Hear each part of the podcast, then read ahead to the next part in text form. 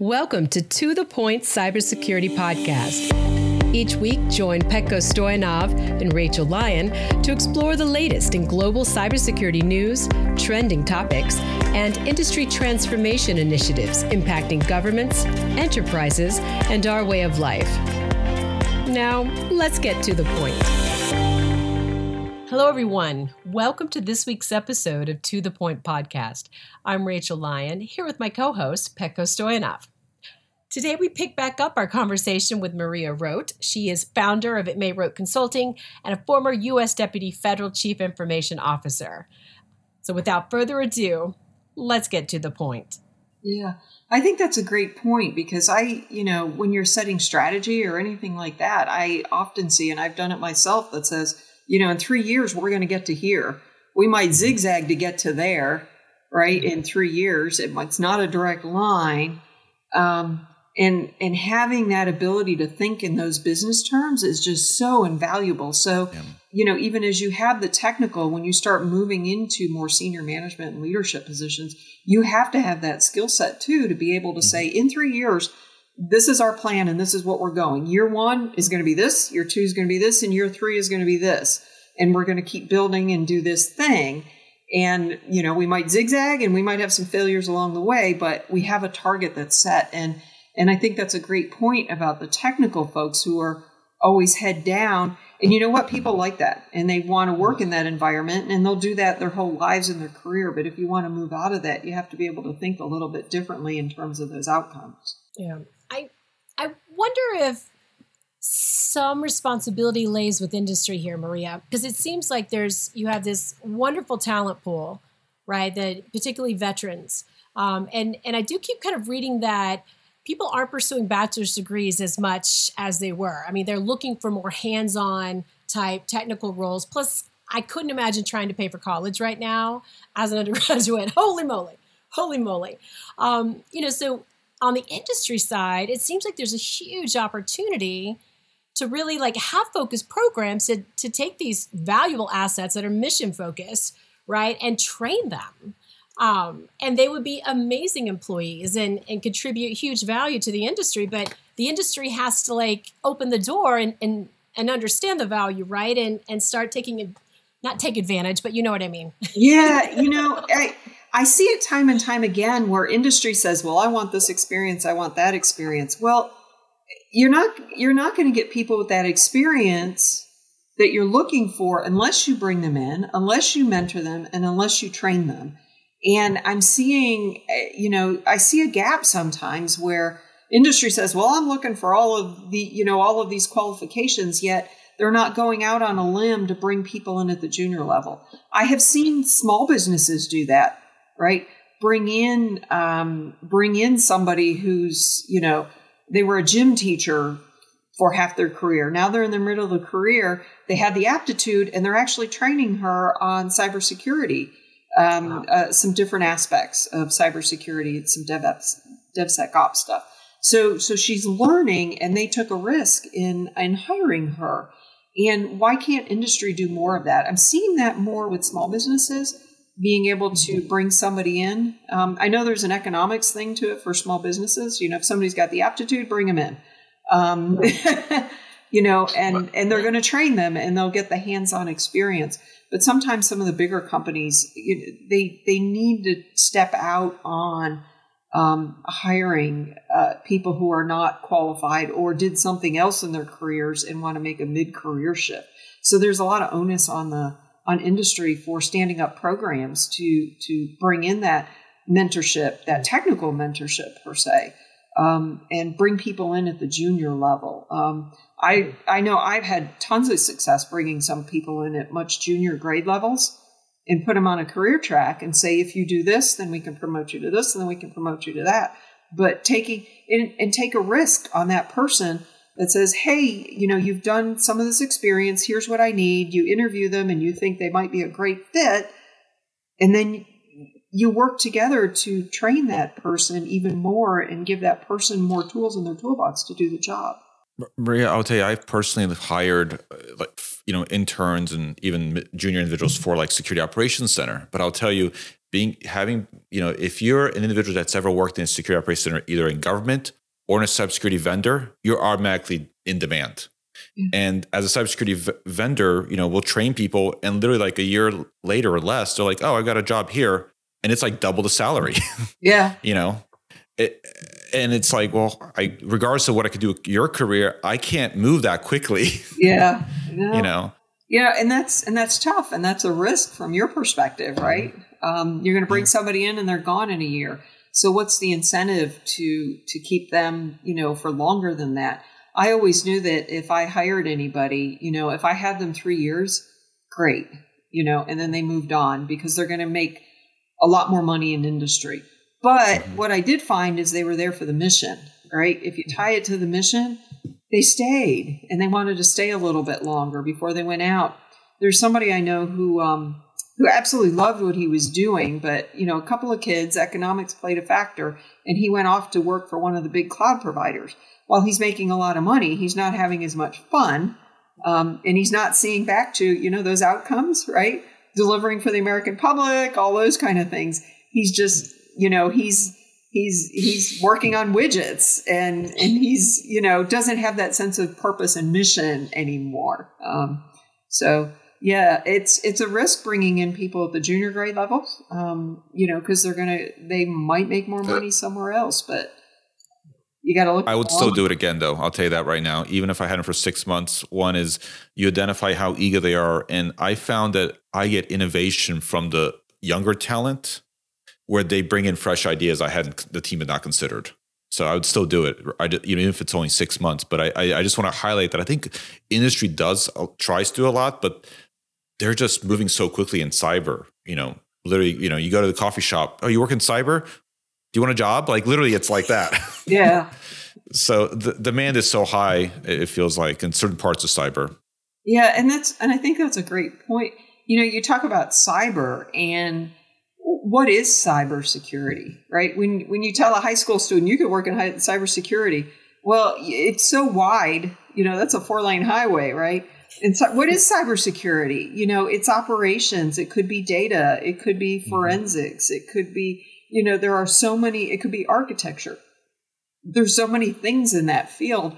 I think we need to do a better job articulating, though, also as well, what cybersecurity is because if you take somebody who, like a good math student, right, and maybe they're a good troubleshooter, you can put them in with the security operations team, right? And mm-hmm. and being able to troubleshoot and you know do root cause analysis, you know, and an incident pops up. Well, how do you find out where that came from?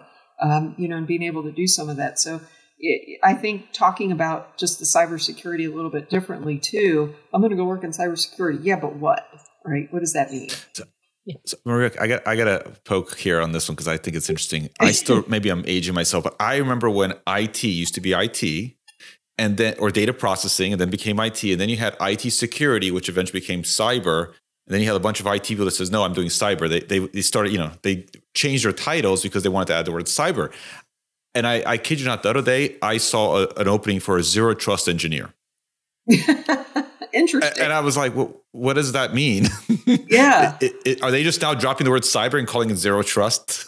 Yeah, I, that's that's a yeah zero trust engineer. Is it a, a network engineer? Um, you know, is that could be a network engineer, um, depending on where you are in your zero trust maturity level, right?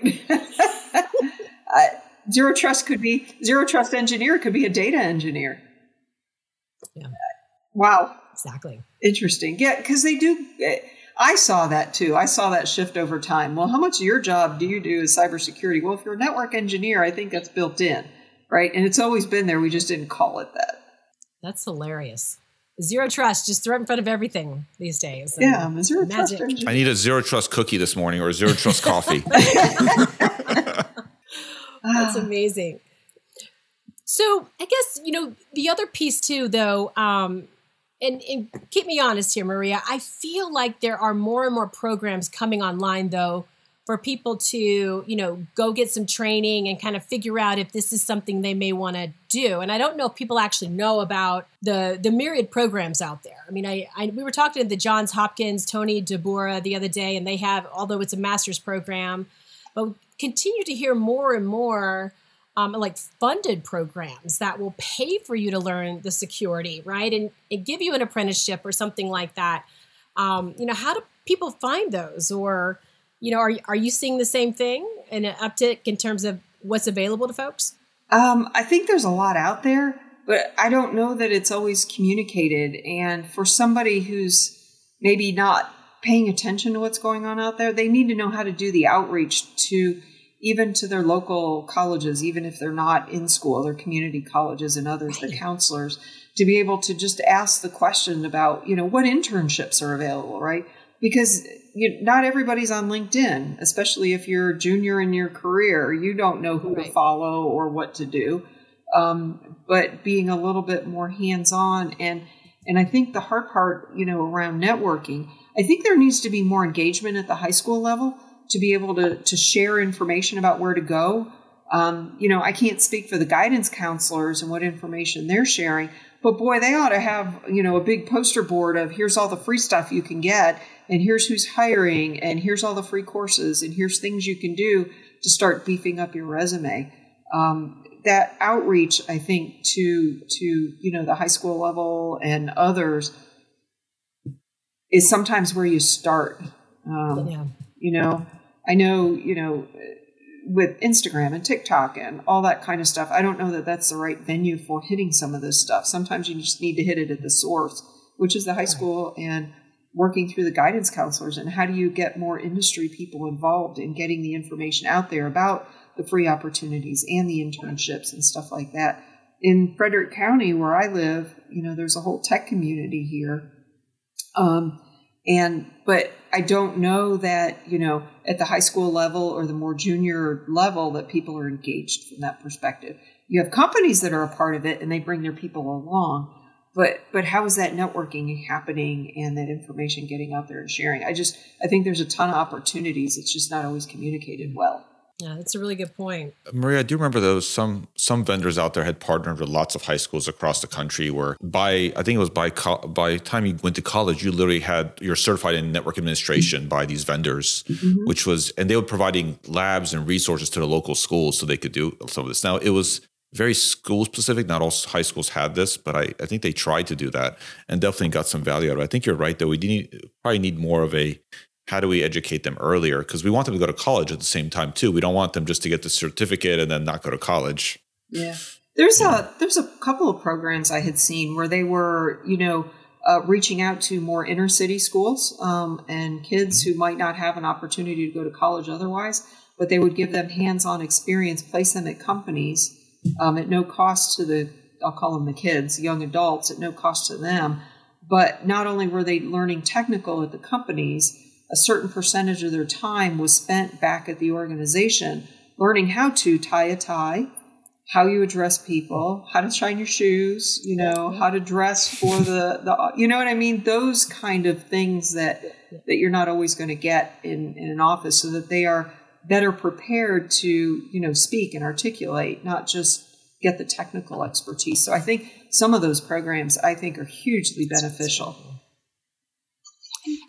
So my question, Maria, is: But do they need an, a bachelor's degree? I mean, I I think of all of these people that I've worked with in industry who were, you know, senior vice president of engineering and don't have a bachelor's degree, you know, and just had got started, you know, really really young, working hands on, and then you know just worked their way up the career. And I know a lot of people like that, and it's really fascinating. And then I think we talked about this last time. You've got the CIO of, of some whatever huge conglomerate, and you know, and they have like I don't know a, a harp degree in music. so just you know, so it, it feels like there's a little latitude there. Yeah, you know what, it, and you're right, and you get tons and tons of hands-on experience, um, right? If you don't go to if you don't get your bachelor's degree, that's okay. Um, but I think at some point it is valuable to go out and get your degree because it makes you a more well-rounded person. Sure. Um, you know, I I, again, I was on the 25 year plan, and of course, there were requirements around you know some of the sciences that I wasn't interested in. Um, but I had to take them. But you know what? I had a blast taking an astronomy class, and I took a class in science of the weather. And I think getting your degree makes you much more well rounded. Um, yeah. You know, at some point, you don't maybe you don't need it right away, but there's a lot of value in the hands on. But I also I'm a proponent of getting you know your degree at some point, just for that giving you that more well rounded experience in education. Yeah, that's that's a really good point. I, I do think of all the classes where I learned something new, but I hated, I didn't want to take it. Like math is not my friend, and you know, it took me a couple tries to pass, but I finally did. But I, you learn something about yourself and what right. you're capable of too, which which was you know really good learning experience. Yeah, I didn't. I was never good at like biology and classes like that. But when I had to take a couple classes, I was like, oh, the science of the weather, I can do that. yep in astronomy, I can build an astrolabe and go look at the stars because I'm hands on and very tactile. Yes, I can build an astrolabe and I know how to. Okay, cool. Yep. I love it. Yep.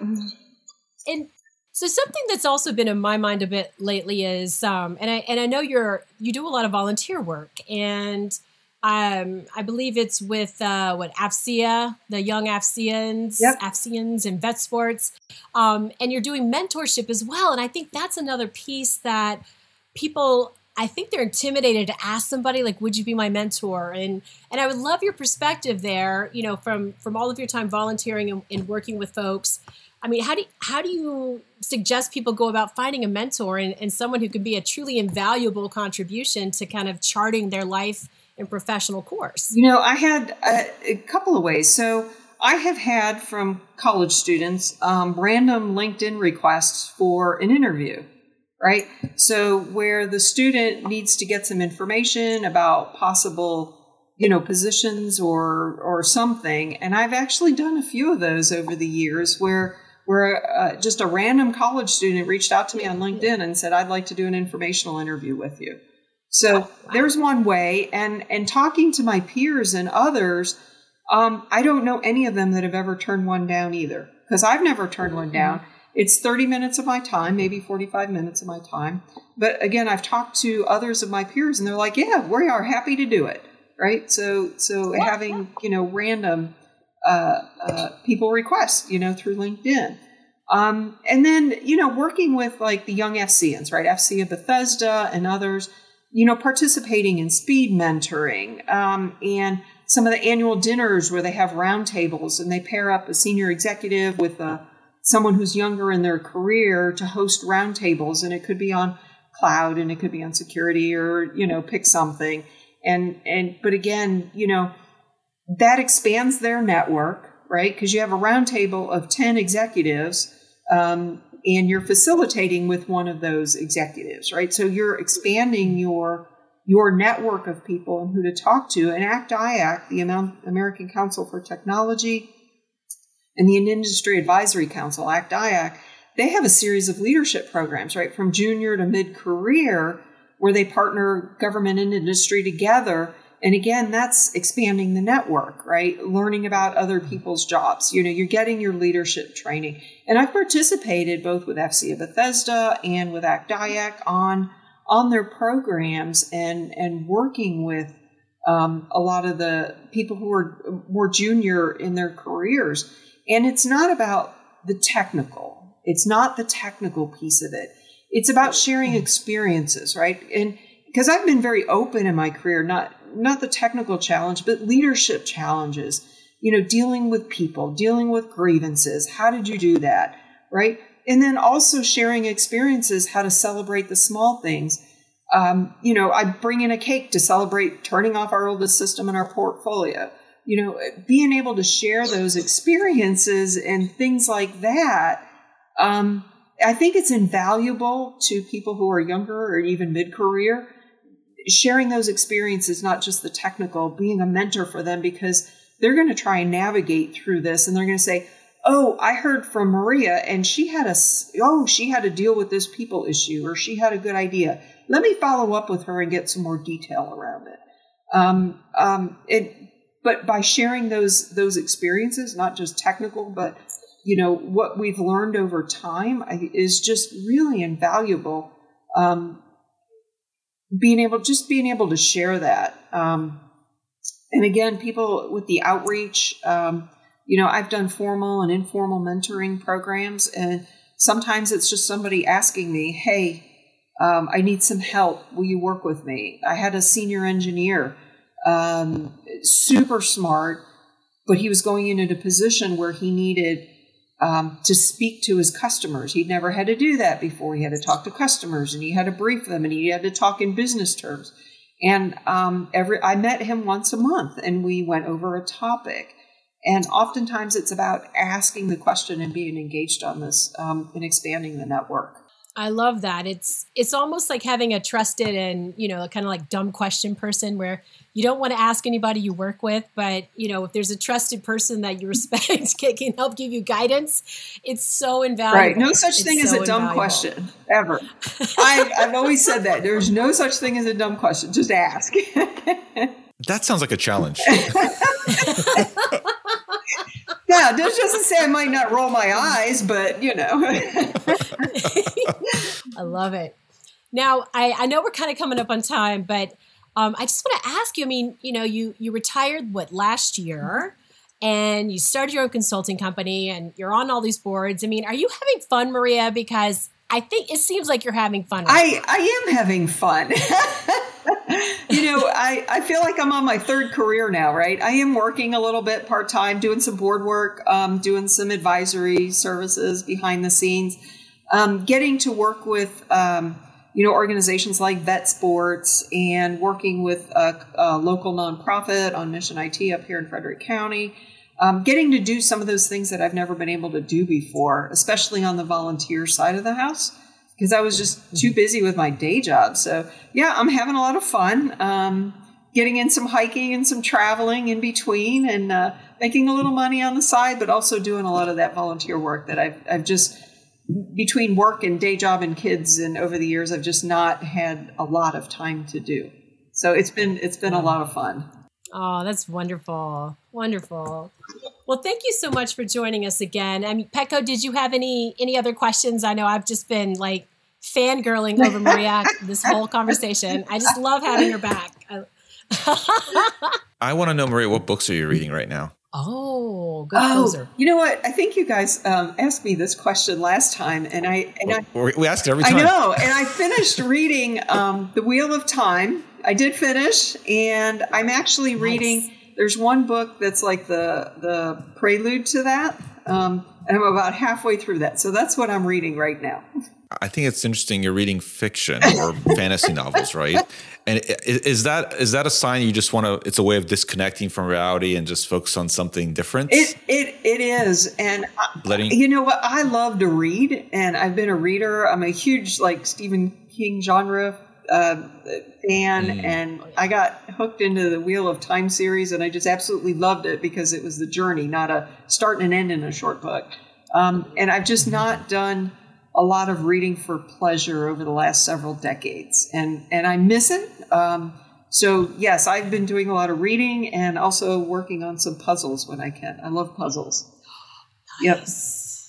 Those are fun. Yep. I, I, think it's critical that we do things for pleasure where you can disconnect from our day to day stuff because it allows your brain to kind of defrag, if you will, in the background. Right? It's so important, and I just just didn't have that for so long, um, and I I craved it and I missed it. Isn't it wonderful? Awesome. Well, thanks again for joining us, Maria. This has been so much fun again, again, again, again. And to all of our listeners, thank you for joining us this week. And don't forget to subscribe and smash the button so you get this episode in your email inbox every Tuesday. So until next time, friends, be safe. Thanks for joining us for the To The Point Cybersecurity Podcast, brought to you by Forcepoint. For more information and show notes from today's episode, please visit forcepoint.com slash gov podcast. And don't forget to subscribe and leave a review on Apple Podcast, Google Podcast, Spotify, or Stitcher.